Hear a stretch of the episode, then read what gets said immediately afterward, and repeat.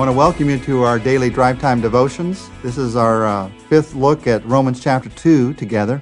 Today we're going to look at Romans 2, verses 17 to 24. In these verses, we're going to see that Romans 2 ends with two personal challenges on this issue of judgment.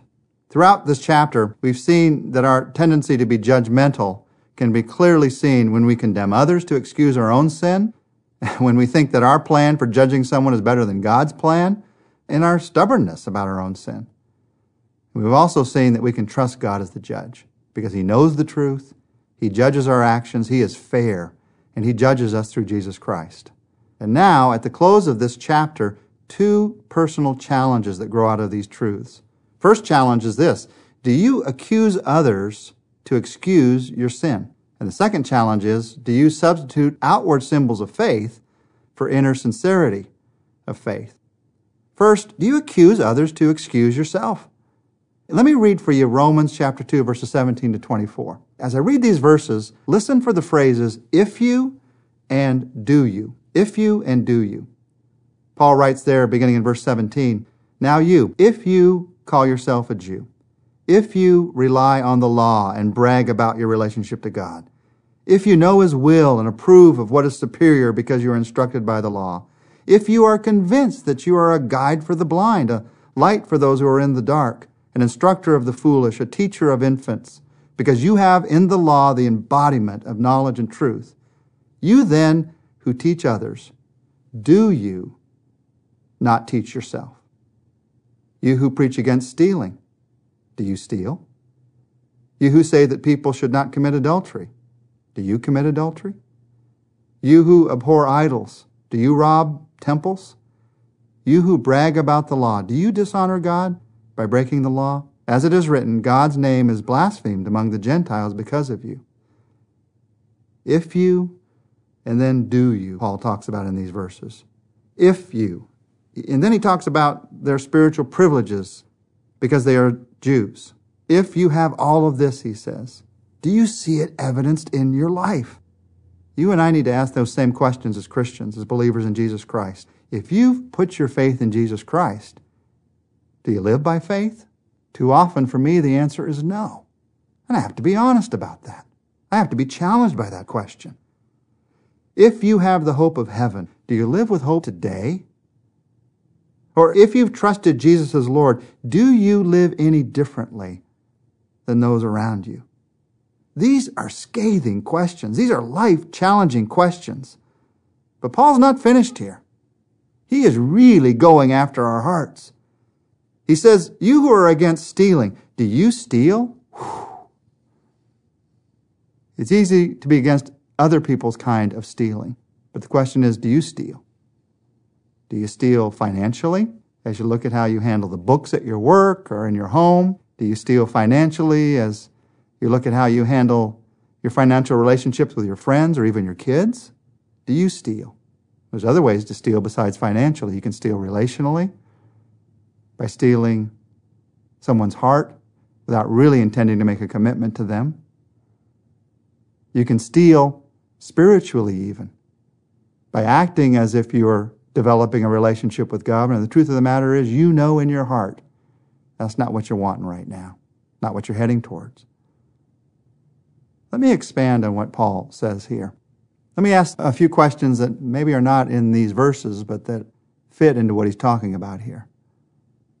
You who are against sexual immorality, are you sexually immoral? There is so much sexual immorality in our culture today.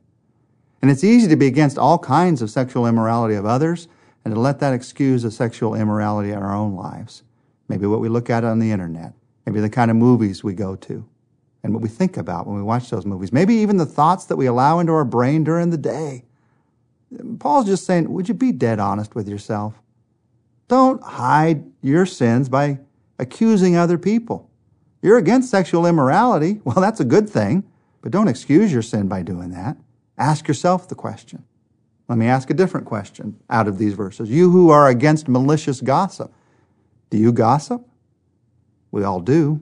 And we cover it with phrases like, this is a prayer request, or phrases like, uh, I'm really interested in this person and concerned for them. But instead of talking to them, we talk to somebody else about them. That's gossip. Let me ask another question out of these verses. You who are against religious prejudice, religious hatred, do you have religious hatred? Do you hate a group of people or even a person that you haven't gotten to know because they're of a certain religion? Jesus talked about this in the Sermon on the Mount. He said, Here's what you do. First, you take the log out of your own eye, the telephone pole out of your own eye. And then you might see clearly enough to help somebody else with the speck that's in their eye. When you read Romans chapter 2, these last verses, it reminds us that before accusing anyone else of sin, the first place I have to look is in my own life. And allow that thought of what they're doing as being wrong to challenge my own heart. Now, there's a second question at the end of Romans 2. The second question is Do you substitute outward symbols of faith for inner sincerity of faith? If all you care about are the outward symbols, Jesus called this doing your good works to be noticed by men. Romans chapter 2, verses 25 to 29 says, Circumcision has value if you observe the law. But if you break the law, you have become as those who had not been circumcised. If those who are not circumcised keep the law's requirements, will they not be regarded as though they were circumcised? The one who is not circumcised physically and yet obeys the law will condemn you who, even though you have the written code and, and circumcision, are a lawbreaker.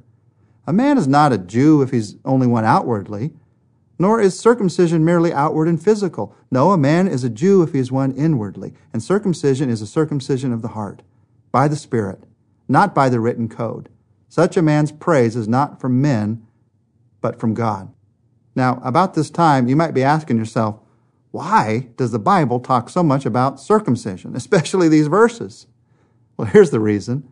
It was the outward sign of faith for the Jews. But God tells them, even in the Old Testament, that that sign was meaningless when they lost their heart towards Him. And Paul repeats that here. There are a lot of outward signs of our religion, of our relationship with God. A lot of outward signs today. People might say, well, I have a relationship with God because I was sprinkled as a baby in a church. People might say, I have a relationship with God today because I was baptized as an adult.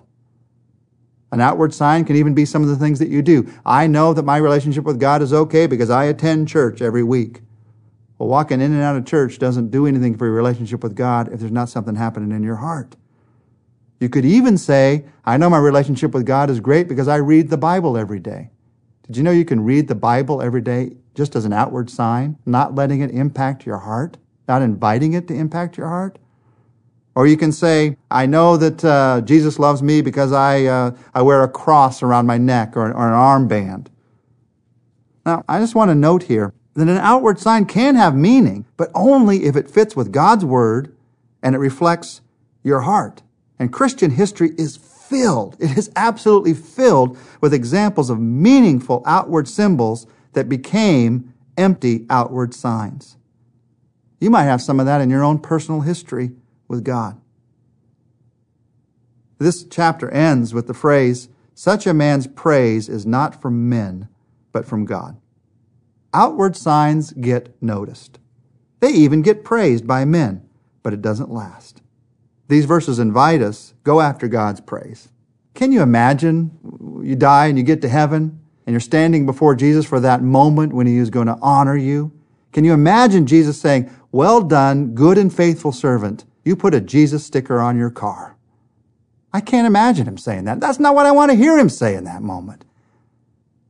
I want to hear him say, well done, good and faithful servant. You had integrity when no one was looking. Well done, good and faithful servant. You loved those that no one else noticed. Well done. You had a heart for me when no one else cared. Let's take a moment right now to talk to God. As you pray, would you say to Jesus Christ, Jesus, you had integrity when no one else was looking. You loved those that no one else noticed. You had a heart for God when no one else cared. And Jesus, I want to be like you. So forgive me for those times when I excuse my sin by focusing on someone else's sin. Help me to do what you said, to take the log out of my own eye first. And forgive me for those times when I accept some outward sign of spirituality and let it replace a true relationship, a true heart toward you. Jesus Christ, I want to be like you. I want to have the kind of integrity that you have. I want to love others the way that you loved. I want to have the kind of passion and heart for God that you showed me how to have. And so I ask you, Jesus Christ, to do in my life what I can't do for myself. Give me your love, your integrity, your passion, and help me to love others with that passion too. In Jesus' name I pray. Amen. This closes out our look together at Romans chapter 2. Make sure you join us next week as we pick up and take a look all week long together at the third chapter of the book of Romans. I just want to tell you there's some good news, some really good news on the way in Romans chapter 3. Romans 1 and 2 are all about our sin and our struggles. But about halfway through the third chapter, there is a great, great good news section that you don't want to miss.